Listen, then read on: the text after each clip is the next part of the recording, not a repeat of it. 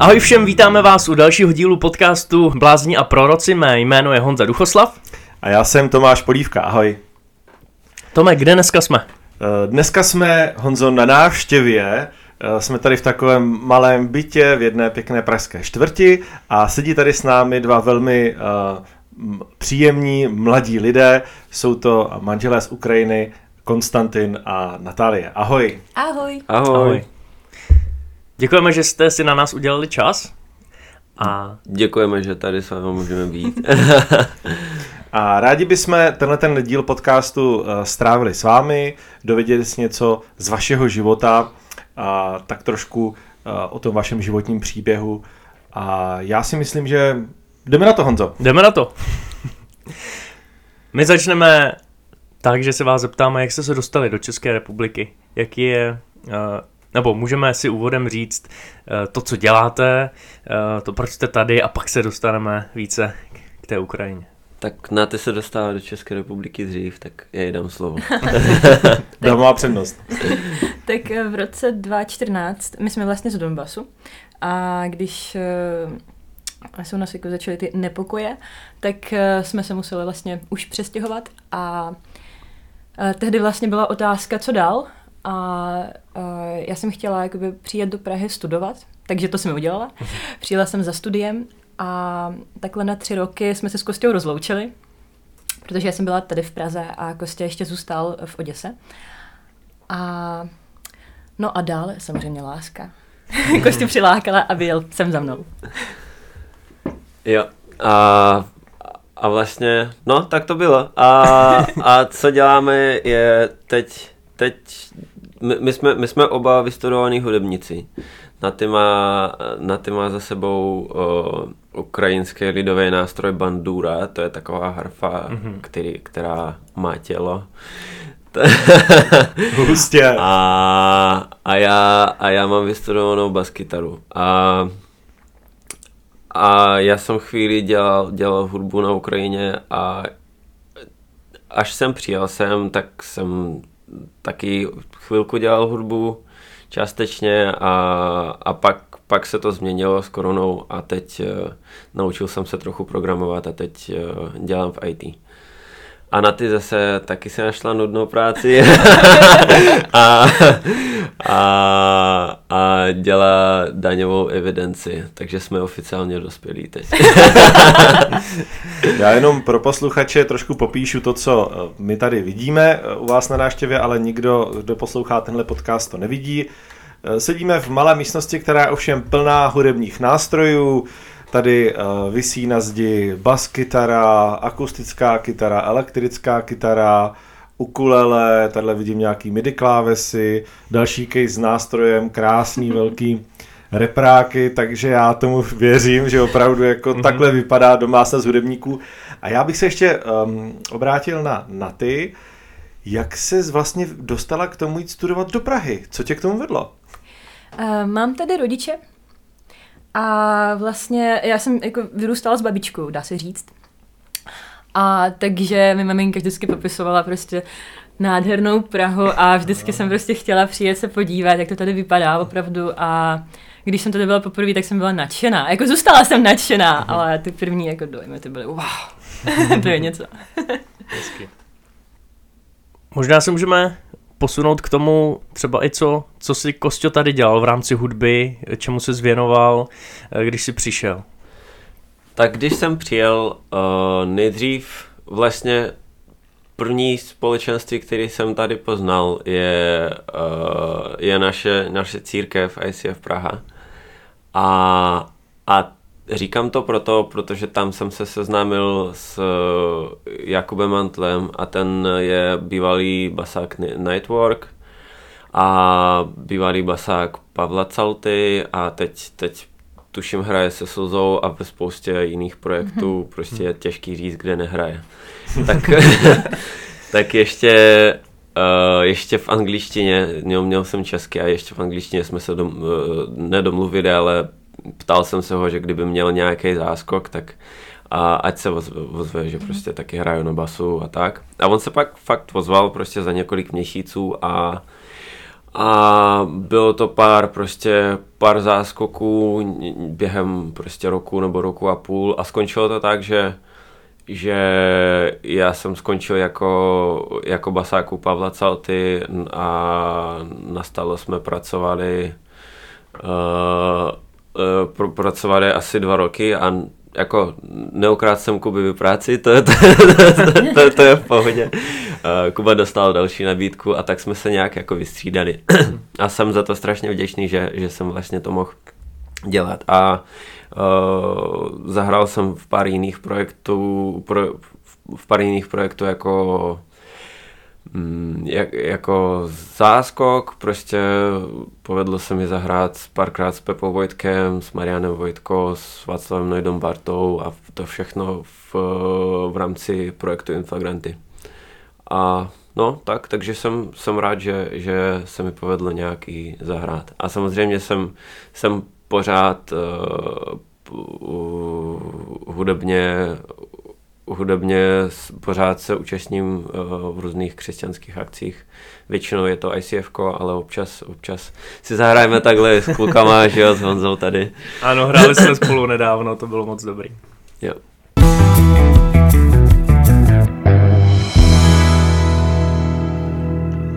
Tak uh, za ty čtyři roky, jestli dobře počítám, co tady si, si toho zvládl docela hodně hudebně. Já, já jsem rád, že, že, že se to povedlo. To, to jsem vůbec nepředstavoval, že, že, že by se to mohlo stát.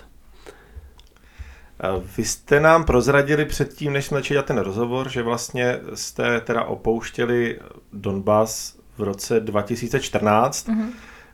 což víme, že vlastně začala nějaká ta krize na západě Ukrajiny. Já bych se chtěl zeptat, kdy se vám povedlo vlastně z toho Donbasu odejít? Bylo to Eh, na začátku nějakých těch problémů, nebo eh, jste se opravdu setkali s tou válkou už nějak zblízka? Já se teď pamatuju vlastně, myslím, že to byl červen a já jsem zrovna měla zkoušky z orchestru, takže to bylo takový uh, v uvozovkách vtipný. A jak vlastně, to bylo pondělí, jestli to pamatuju, a že jsme měli mít zkoušku a pak prostě nějaký, jako přes, nějakou přestavku a pak už jako ta zkouška prostě by měla být jako jít naplno, že by tam přišla prostě nějaká komise a prostě všechno tak hezky pěkně. Uh, jenom, že uh, hnedka nějak sousední prostě budova už tam prostě začalo bouchat. jako tak, ve vedlejším baráku. No, ne úplně, jako je to tam... přes, přes hmm. silnici, ale i tak. Uh, prostě... Promiň, já jenom si to prostě ujasňuju, že ty jsi byla na zkoušce ve škole. Jo a někde ve vaší ulici prostě jako stříleli. jo, protože eh, prostě mám konzer- měla jsem konzervatoř zrovna v centru města, mm-hmm. kde se nachází i ty různé jako administrativní budovy, zrovna, mm. čirou náhodou. A si pamatuju, že už jsme neměli žádnou přestavku, prostě rychle jsme udělali zkoušku, aby prostě nás mohli jako pustit domů. Takže my prostě... Zatímco se střílelo, vy jste ještě tu zkoušku dodělali. Jo, jsme, jsme tu zkoušku dodělali. wow drsný východní holky z východu. Drsný holky z východu. Eh, takže pak jsme rychle jako všichni běželi domů a volám Kostovi, že teďka prostě balíme věci a odjíždíme prostě prvním vlakem. Hmm. A takže jako počítali jsme s tím, že odjíždíme tak na měsíc max. Takže prostě všechny věci jsme nechali v bytě samozřejmě, který jsme prostě pronajímali. A Uh, po několika měsících teda voláme domů, že jestli by někdo tam mohl jít a aspoň prostě vyzvednout nějaké naše jako, nevím, doklady a tak mm. z toho bytu. Ta paní byla jako majitelka toho bytu byla moc hodná, takže ona jako netlačila na nás, že bychom mohli hned přijet a prostě, ne, nebo že všechno hmm. vyhodí a tak. A jsem na ty za to strašně vděčný, že vlastně uh, měla tu iniciativu odejít přímo jakoby mm, v ty v ty dny, co, jsme, co jsme to udělali, protože za dva, za dva týdny se tam začal úplný masakr prostě s artilerií a tak a a moje rodiče, kteří odjížděli později, tak odjížděli na stojáka ve vlaku, hmm. prostě den a půl jeli do Oděsy, tak to bylo, to bylo docela drsný. No. Hmm. To je jako, to zní hrozně vlastně, když člověk jako žije svůj normální život a najednou do něj takovýmhle brutálním způsobem vstoupí válka. je to něco, co vlastně lidi tenkrát v tom Donbasu trošku jakoby očekávali? Vysilo to ve vzduchu, nebo to bylo úplně čista jasna najednou bum a teď se tady něco děje? Pro nás jako pro mladší lidi to bylo, to, to bylo spíš čisté jasno. No.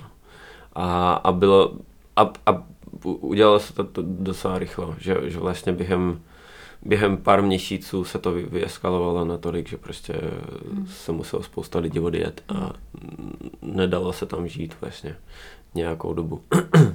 Což i teď to zdaleka není ideální, ale, ale tenkrát to bylo i nebezpečný. No.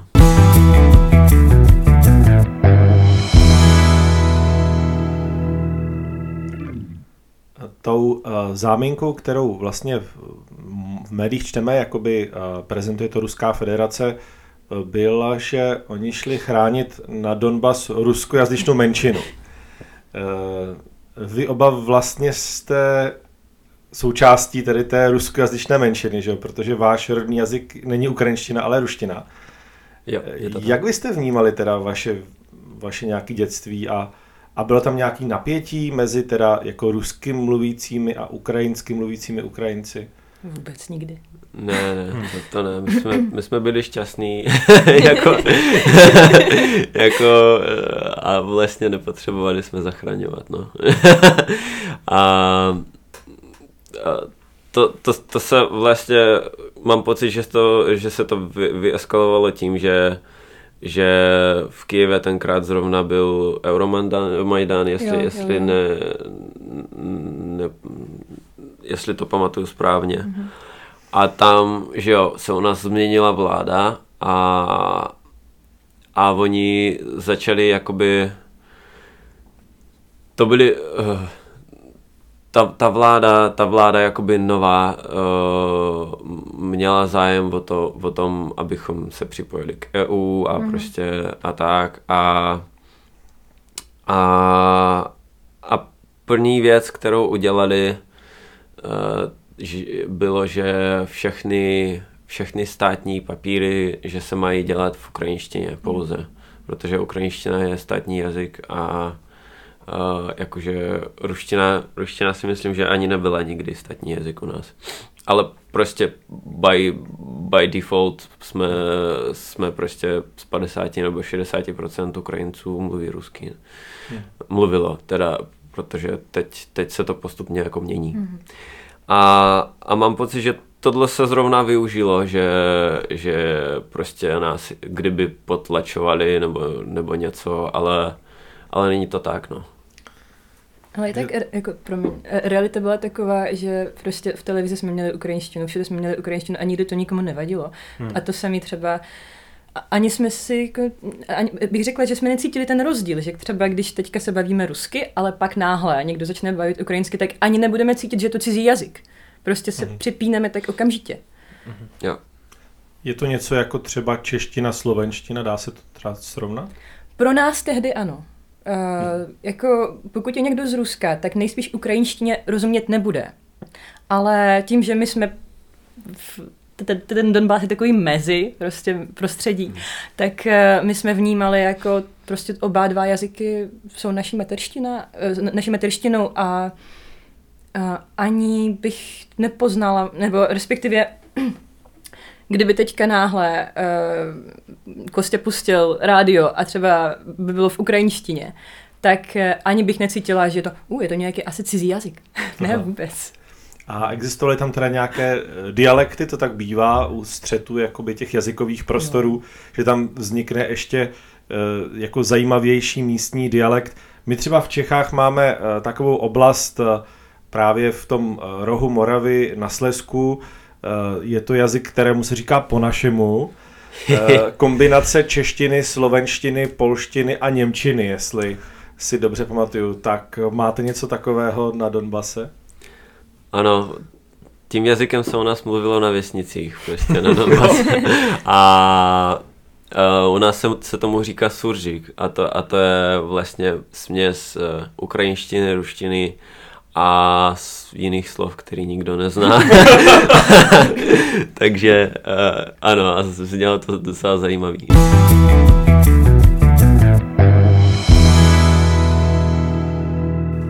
jste v tomhle prostředí, v tomhle šoku odjeli do České republiky. Eh, Kostě zmiňoval, že si potkal Kubu Antla u vás v církvi. Eh, my se určitě chceme pobavit o tom, jak tu situaci prožíváte teď, válku na Ukrajině, ale pojďme možná ještě se trošku více pobavit eh, o té vaše cestě v rámci církve, v rámci Boha.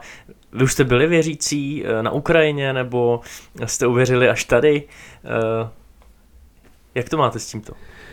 No, já, já to uvedu a pak, pak předám slovo na ty, že vlastně my jsme se potkali v roce 2011 a já jsem byl ateista a na ty, a na ty byla uh, taková hledající. hledající věřící, bych hmm. řekl.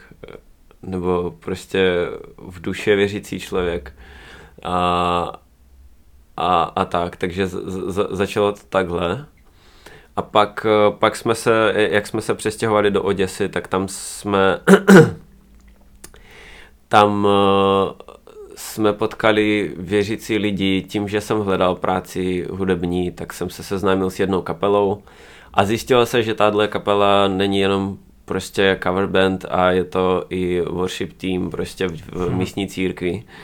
A tak eh, jsme se skamarádili samozřejmě, to bylo, byla taková jako bylo první takový společenství křesťanský, který jsme poznali.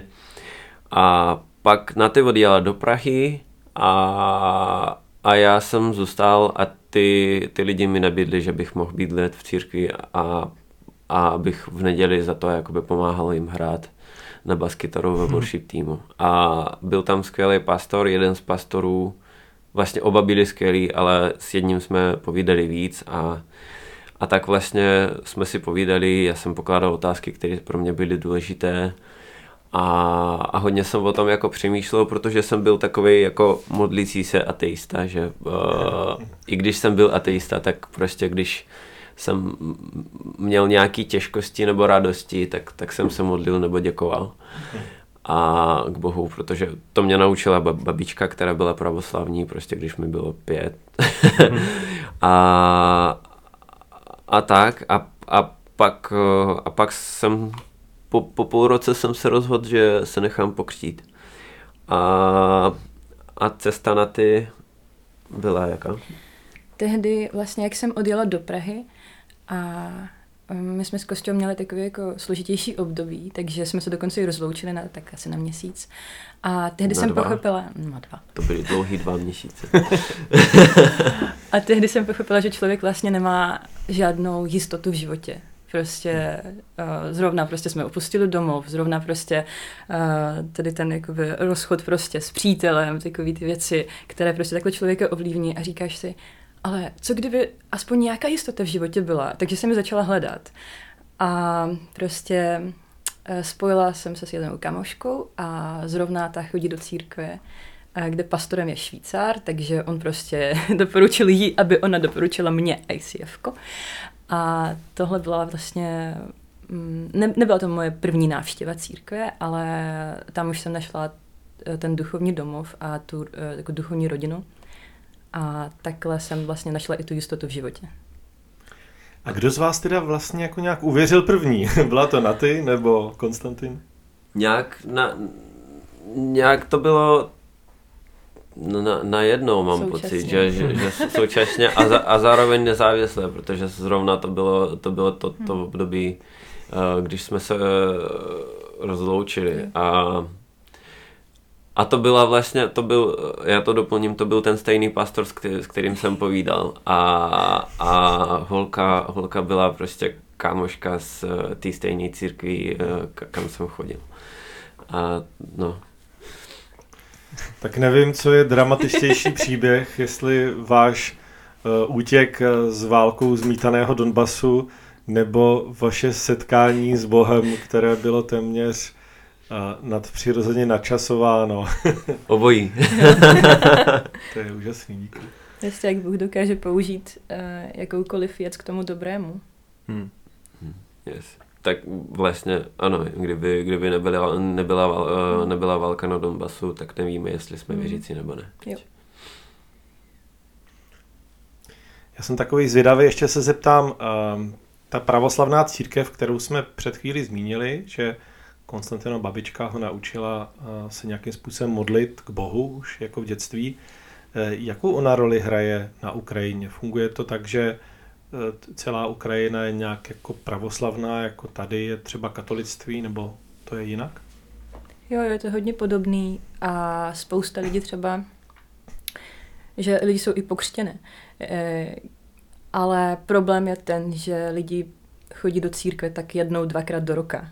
Prostě na nějaké jako největší ty svátky. Mm-hmm. Prostě Vánoce a Velikonoce samozřejmě. A přitom prostě žijí ten normální život a jako kdyby toho Boha jako nevnímali. Takže to je ten, to je ten asi rozdíl. Takže je to spíše nějaká součást kultury. Přesně tak, ano. Že u nás jakoby křesťanství je tak natolik jako zakotvený do té ukrajinské kultury, že dokonce i prezident, eh, když má prostě nějaký ten proslov, eh, tak jako určitě řekne něco mm, typu tak prostě ať nám Bůh žehná, prostě ať jsme prostě smíření jako s Bohem a tak a tak. Hmm.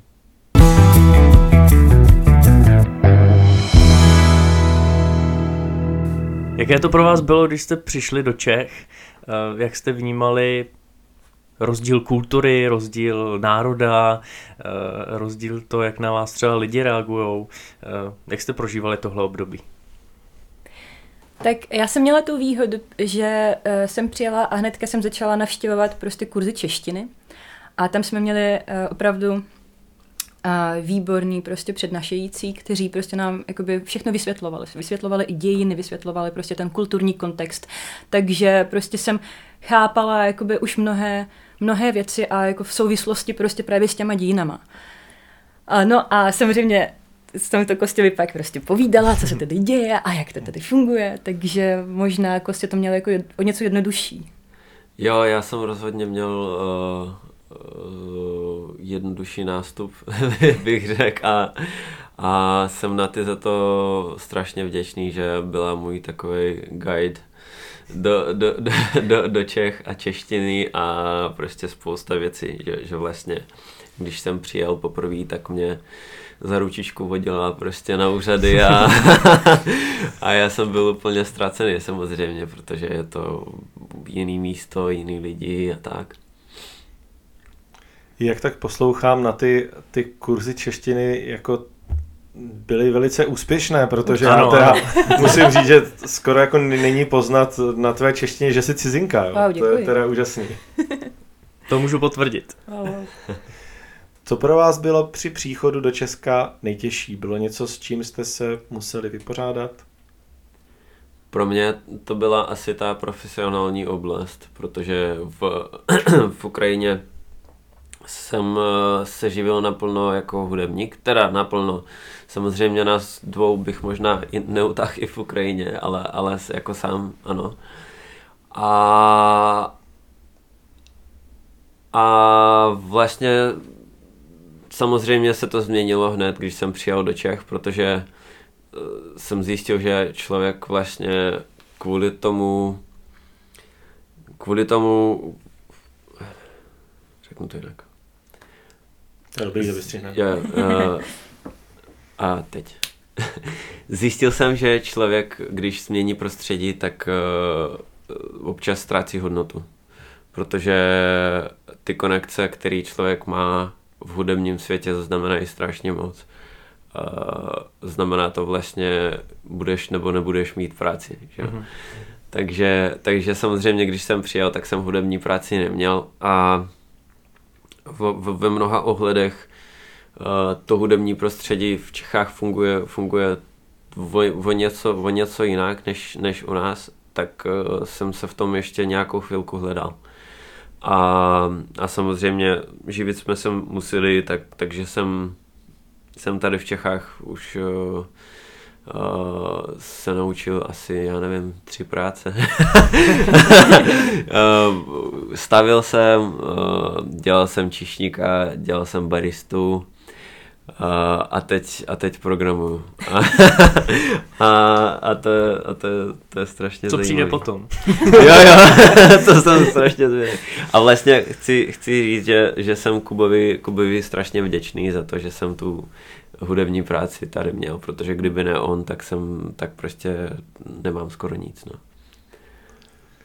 Tímto zdravíme tvého kamaráda Jakuba Antla a doufáme, že až pominou všechny krize, tak se třeba budeš moct nějakým způsobem ke své profesionální hudební dráze vrátit.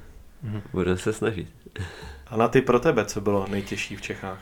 Um, jako pro introverta pro mě bylo docela těžký uh, zapojit se asi, takhle, uh, jako komunikace s lidma. Um, protože my máme jako velký rozdíl mezi mnou a Kostou. Kostě člověk, který může klidně stát na zastavce a někomu říct, wow, ty máš fakt hezký ponožky. Zatímco já, pokud jako nemusím, tak já radši jako mlčím. Ale když je potřeba, eh, když třeba s něčím pomáhám, nebo prostě vím, že někdo, já nevím, hledá cestu a já třeba vím, jak mu poradit, tak v, tím, v tom případě ano, dává mi to smysl a půjdu za tím člověkem a jako začnu nějakou tu uh, konverzaci, komunikaci. Ale prostě já jsem ten člověk, který může klidně jako sedět doma a jenom číst a prostě nebo poslouchat hudbu, takže a i třeba, když jsem začala chodit do ICF, tak něk- někteří lidi si stále mysleli, že já jsem tam poprvé, protože prostě jsem taková jako schovávala jsem se pořád. Kdy, víš co, když, to, když ty ponožky jsou fakt pěkné, tak je to škoda nežít. Já jsem se chtěl zeptat, jak často říkáš lidem na zastávkách, že mají hezký ponožky. O, záleží na to, jak často potkám hezký Ano. na zastávkách. to jsem čekal, tu odpověď. Já si myslím, že naše společnost je taková docela jako uzavřená, že my se moc s cizími lidmi nebavíme eh, na ulici, takže pokud vás, přátelé, někdo na zastávce osloví a bude komentovat jako uh, výraznou kvalitu vašich ponožek, je velice pravděpodobné, že to bude tady Konstantin. Já bych se řekl, že, že že, ta- vy jste, že, vy, že, vy se, že vy se trošku déle na lidi zvykáte. To je, co jsem se chtěl Mhm, zeptat. ano. Eh, Dá se říct, že třeba ta ukrajinská kultura je taková nějaká vřelejší oproti té české, protože my si o sobě myslím, že jsme spíš takový uzavření jako Češi.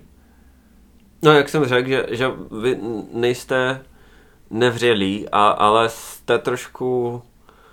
Uh, Trvá to díl? Řekl, trvá to déle Mm. se na toho člověka zvyknout, ale to neznamená, neřekl bych, že to znamená, že, že ten národ jiný lidi nepřijímá, ale prostě docela často jste víc flegmatičtější uh, tou povahou a to znamená, že potřebujete trošku víc času než, eh, než my.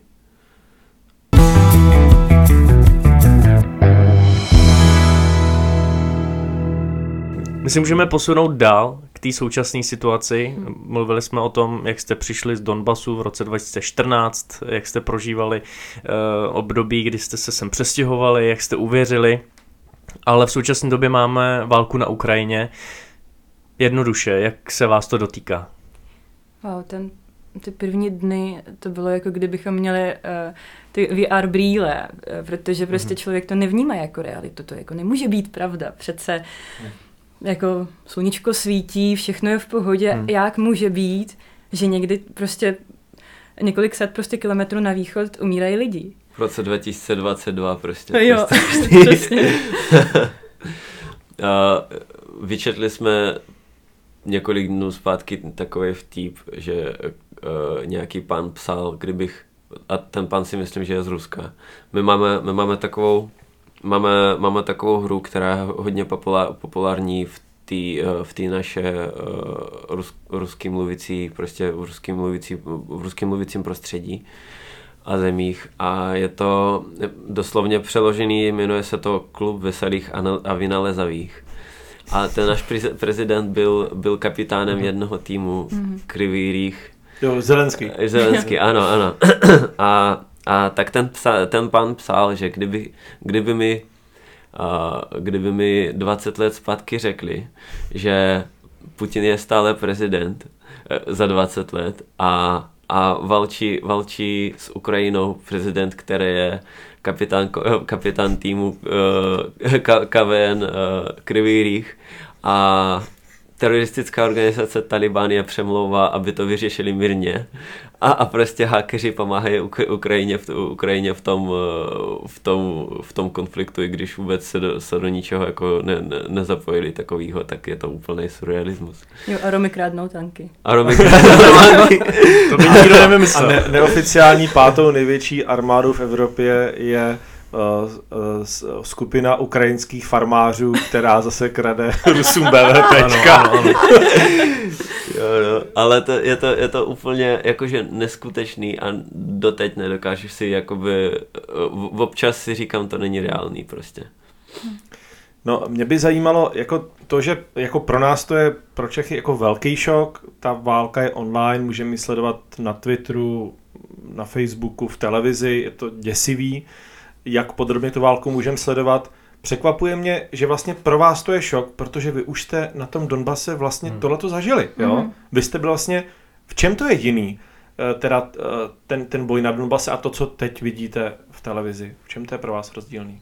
Asi největší rozdíl teda podle mě je to, že tehdy jsme mohli odjet. Že mm-hmm. prostě člověk, který kdyby byl pro ruský, tak by mohl jako jet do Ruska. Pokud není, tak může prostě jet uh, do jakéhokoliv jiného města na Ukrajině. Zatímco teď uh, lidi prostě jsou uzavření a teďka jde opravdu o přežití. Mm-hmm. Uh, teďka města jako Mariupol a, a další prostě uh, jenom se modlíme prostě o nějaký prostě boží zásah, protože to je jediné, co teďka může pomoct. Uh, tehdy samozřejmě nebyly tak, tak velký, uh, velký ty náplavy těch uprchlíků z Ukrajiny. Uh, teďka budou obrovský. A my teď taky čekáme na naší kamarádku. Přijede buď dneska nebo zítra. A nechtěla jet, ona, ona je z Oděsy a teprve mm. prostě uh, se přestěhovala do Kijeva, takže prostě chtěla začít jako nový život. A teďka asi bude muset začínat nový život úplně někde jinde. jo no, a já, já nevím, jak to, jak to správně popsat, ale mám pocit, že uh, to, co se dělo na Donbasu, že Rusko oficiálně neříkalo, že, že, že tam něco jakože dělá. Hmm. Obzvlášť, hmm. obzvlášť eh, první, první dobu prostě uh, oficiálně nikdo nic tam neposílal, jenom nějak magickým způsobem se u lidí objevily zbraně a, a technika a tak. Bíhali tam ty zelení mužíci, že jo, jo, jo. který se od, od někud vzali. Jo, jo, no, a, a, ale teď je to a teď je to úplně otevřené a a teď mi to jakoby i tam to mi nedávalo smysl a tady to mi nedává smysl vůbec, protože je to hmm. jakoby otevřená agrese, která, která je uh, je, je to prostě, že že, že, že ten třeba uh, Putin nebo uh, jiný politici, že oni se ani nesnaží jakoby říct, že to nechtěli. Nebo hmm že, že, že prostě oni vymýšlejí nějaký úplně ujetý důvody k tomu, k tomu, že, k, k tomu, že, že to jakoby v uvozovkách měli udělat, hmm. ale, ale to, je, to, to je úplně na hlavu tady to. Hmm. Jaký dopad měla ta eh, krymská krize v roce 2014 a potom otržení vlastně Donbasu a Luhanska na vztahy mezi Ukrajinci a Rusy a jaký si myslíte, že bude mít dopad teď ta současná válka? Wow. Současná válka mám pocit, že dopad už má a, mm. a občas s tím lidi jako fakt přehání, že, že mm. jsme slyšeli, že uh, nějaký kamionáci z Ukrajiny prostě za, začali mlátit jiný kamionáky, který, který prostě byli z Ruska, mm. z, jenom z toho důvodu, že, že, uh, že Rusko napadlo Ukrajinu. Yeah což kamionáky za to nemůžou, že? Hmm. a, a, a je to jak už přes čáru, no. A myslím si, že tohle lidi ovlivní mnohem víc, než to, co se dělo na Donbasu nebo v Krymu. Takže asi uh, nemůžeme mluvit úplně o nějaké jako bratrské náklonosti Ukrajiny, Ruska. To, to, co právě slyšíme občas úst té ruské propagandy. Teď ta Ukrajina, to jsou jako bratři. Hmm. No vlastně ty normální lidi, kteří s politikou nespojení, já, já třeba vnímám jako bratři a, a vnímám to jako, jako prostě zpřízněný nějaký národ. Hmm. Ale teď už hodně moc záleží na tom, jaký ten člověk má, má názor na věc, samozřejmě, protože uh, kdyby měl ten názor, že, že válka je to dobrý, co můžeme teď udělat, tak, uh, tak samozřejmě nejsme kamarádi, no. My, když jsme se bavili mimo mikrofony, tak se mi nejvíc zasáhlo to, co jsi zmiňoval, že to je určitý šok, který si asi ponesete po celý život. Je to tak. To mám pocit, že, že poneseme všichni. Jeden, jeden bloger právě z Ruska říkal takovou zajímavou věc. Ne, ne se vším, co říkal, souhlasíme, ale z, on říkal, že po válce to nikdy nebývá jako předtím. Mm-hmm. A, to, a to platí nejenom v, da, v, daném, v daném případě nejenom pro Ukrajinu a Rusko a, a i pro spousta ostatních zemí. Um, máme tady válku a vaše domovina, odkud jste přišli, je decimovaná ruskou armádou. Teď byli tady v Čechách. E, jak vnímáte reakci české veřejnosti na to, co se děje na Ukrajině? Oh, je to nádherný. My jsme hrozně vděční. A vlastně za ty roky, co tady žiju, tak e, nejdřív mě hodně překvapilo tak, jak Češi reagovali na to, co bylo teďka na Moravě. Jak prostě všichni začali jako posílat tam peníze a nikdo už neřešil. To tornádo, jako, jasně. Jo, to tornádo. A, a nikdo už neřešil, jestli je to jako Brňáci nebo Češi, nebo prostě Pražáci. Ne, prostě všichni byli spolu, všichni byli spojení. A teďka to vypadá, vypadá jako kdyby to byla nějaká zkouška. A teďka to Češi už jedou naplno. prostě jako všichni poskytují prostě nějakou pomoc, domov. Kdo co může, jako finance, jídlo, cokoliv. Nějaký překlady, prostě někdo hlídá děti někomu. A je to úžasný. My jsme z toho, já nevím, my jsme hrozně nadšení. Jako ano, my, my, my jsme strašně vděční za to, jaký jste a co děláte. Hmm.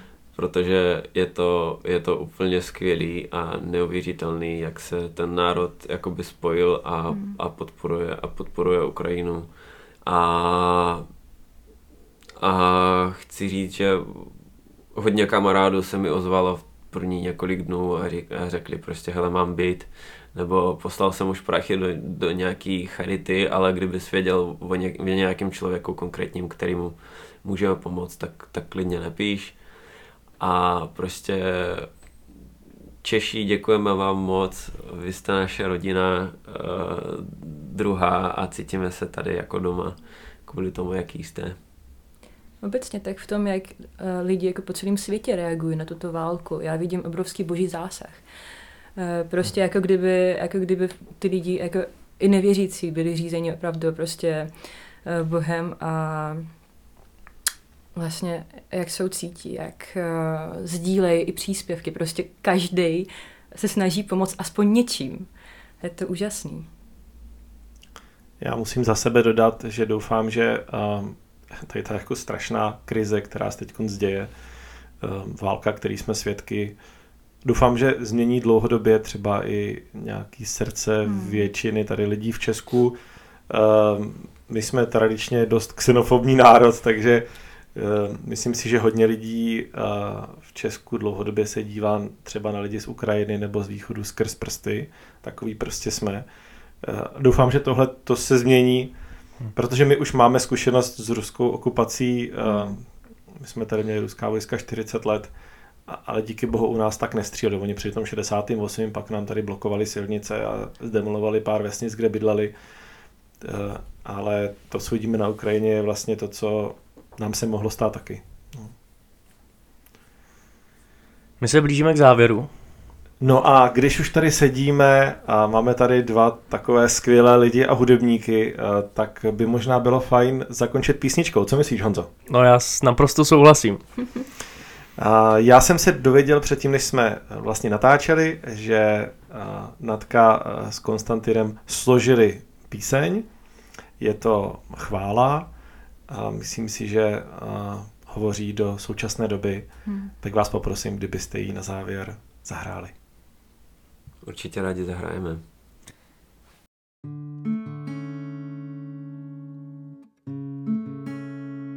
V pustyni dost пролється навесні,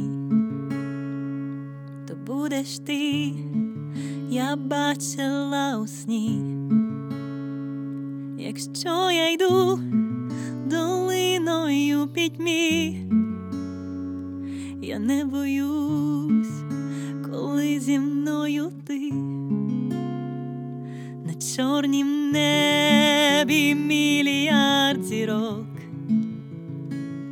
Знаєш кожне ім'я, кожний крок.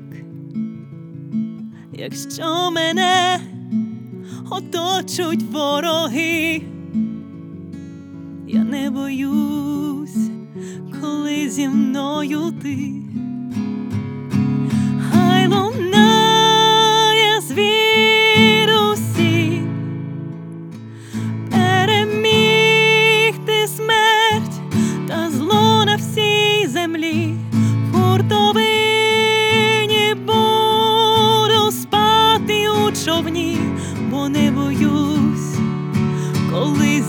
Мною ти.